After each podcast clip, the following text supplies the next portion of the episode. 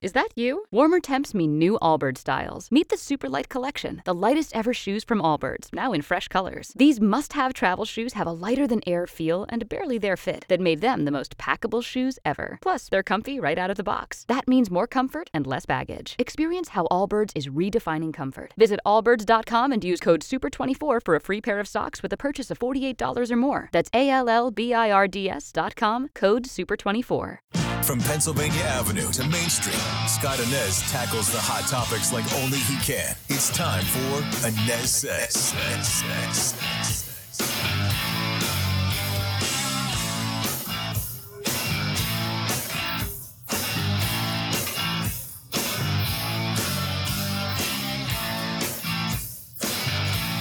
And away we go. I thank you for joining me here on the Anez Sez podcast. I am Scott Anez. Thanks so much for climbing aboard today. You can find the podcast in Apple Podcasts, Spotify. You can also find it right there on the front page of the WDBO app and join me on the radio each and every weekday morning with Orlando's Morning News, all the traffic and news and weather and information you need to get you going on a weekday. 5 to 9 a.m. every single weekday on WDBO 1073 FM and AM 580. Stream us right there in the WDBO app.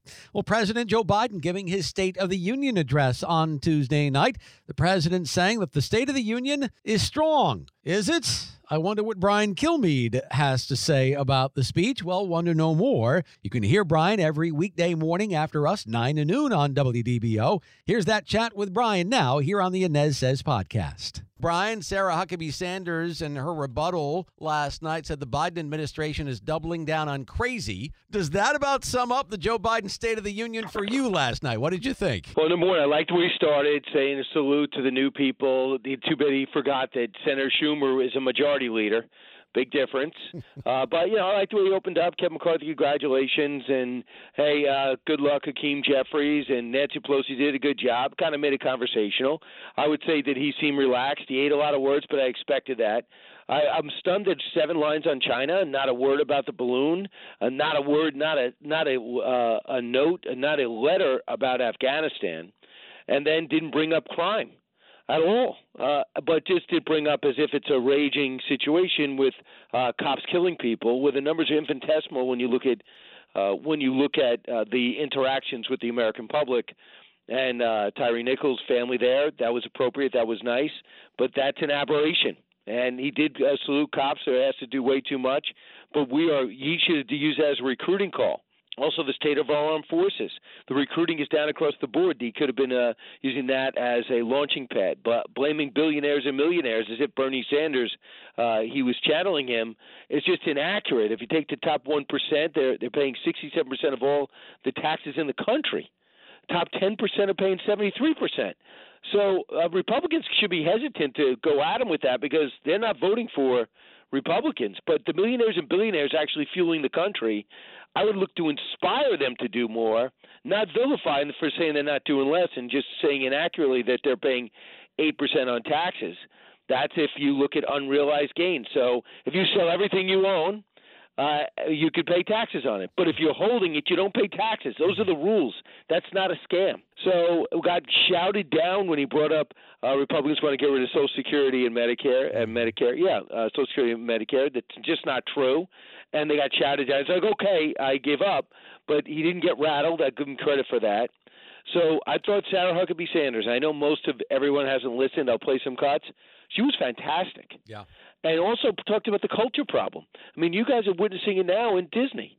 But you know, with that cartoon that Disney put out, you know, basically sixteen nineteen to the tenth power. It's disgusting. So the next generation yeah. hates America. It's disgusting. And you know, them taking their their autonomy status and she brought up the culture problem that men you don't commit to a gender, men can get pregnant, uh, all this crap that's been shoved down our throats you know, the president didn't bring it up, but he's presiding over it. I was really impressed with Sarah Huckabee Sanders last night. Her yeah. message, I think, was twofold. It's time for fresh leadership, number one. And number two, it's time to stand up. And, and we've heard this from Ron DeSantis in this state many, many times. It's time to stand up to this whole crazy woke culture that has really taken over the Democrat Party in the White House right now. Yeah, and she did, you know, uh, she did talk about Trump a little bit, and she's saying that we won and we traveled together. The response he got from the troops leaving on Christmas Christmas Day and showing up, leaving her family behind. It shows at 40 years old how much experience she actually has. I mean, at eight year olds, she's handing out flyers for her dad, uh, which he witnessed in the governor's mansion, which he saw with Bill Clinton,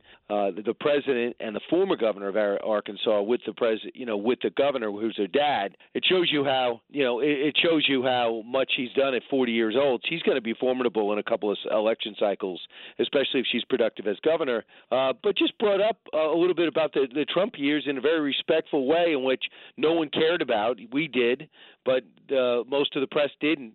But the stuff they did and stuff they were able to accomplish, it made it look good for Trump. When she did come out and say "new generation," that sounded like Chris Sununu. Mm-hmm. Uh, that sounded a lot like Nikki Haley. Yep. So you know, and I had Kellyanne Conway on yesterday. It's going to be fascinating uh, to to see this debate. It's almost a, a family debating it out because these guys have been on the same side for so long, and I'm just trying to read in between the lines in almost all her remarks. Yeah, she told stories last night. By the way, the stories did not involve corn pop, but hardly even a mention of China from Joe Biden last night. And to have the goal to address the fentanyl crisis, Brian, when he's the main one responsible for not closing the border to this poison. I mean, what color is the sky where Joe Biden lives? Is it all gumdrops and lollipops here? It was unbelievable that he went on the border, and that's why it sounded like the House of Commons instead of the House of Representatives because people are you kidding me? You're talking about comprehensive immigration reform when you wouldn't even build the wall that we paid for.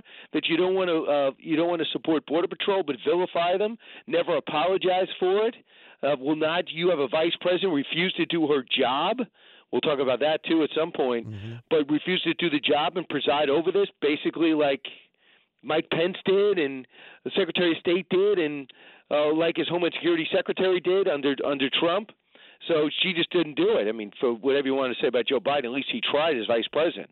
I don't think he ever turned down something, as far as I know, from Barack Obama. This this woman does nothing, and then he brings up the border and how successful his policies are. That took guts this was the great unifier, though, huh? I mean, this this was the guy who a couple of years ago he said he was going to unite the country. I don't see any unifying going on here. I think he's lost it, and I know a lot of people thought that this would be the kickoff to the 2024 campaign for Joe Biden. But how in the world, like the man can barely make it into the House chamber last? How can any allow him to run again? He's not fit, Brian. He is uh, going to run again, but the numbers are stunning. I mean, do you see how many Democrats?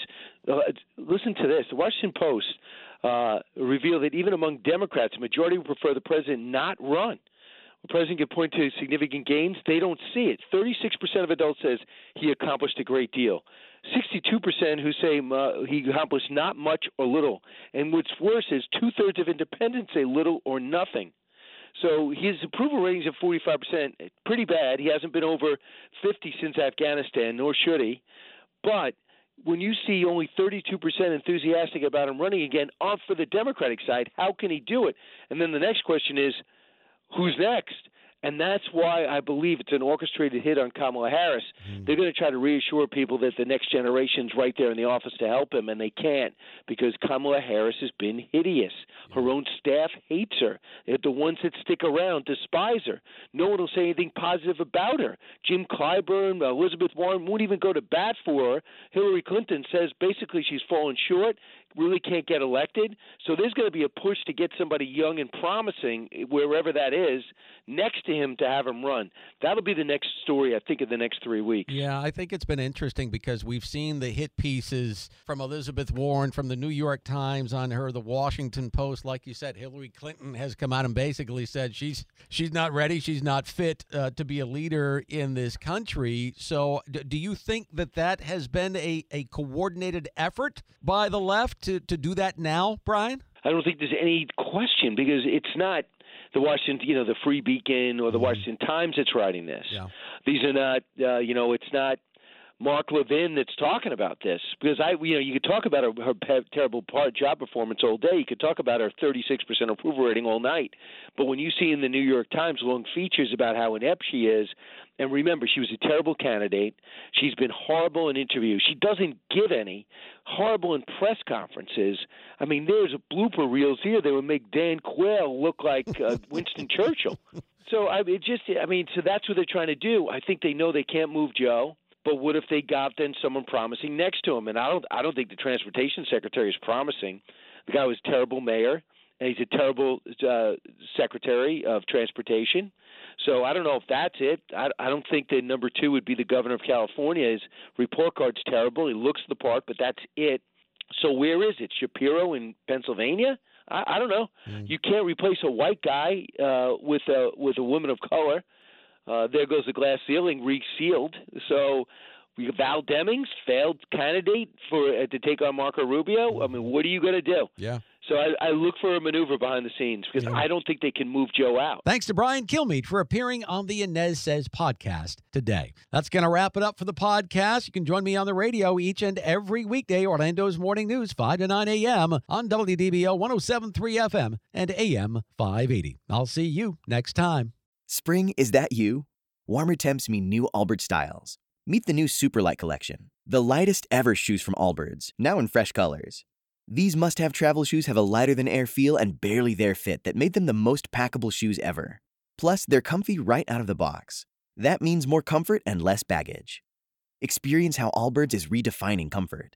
Visit allbirds.com and use code SUPER24 for a free pair of socks with a purchase of $48 or more. That's A L L B I R D S.com, code SUPER24.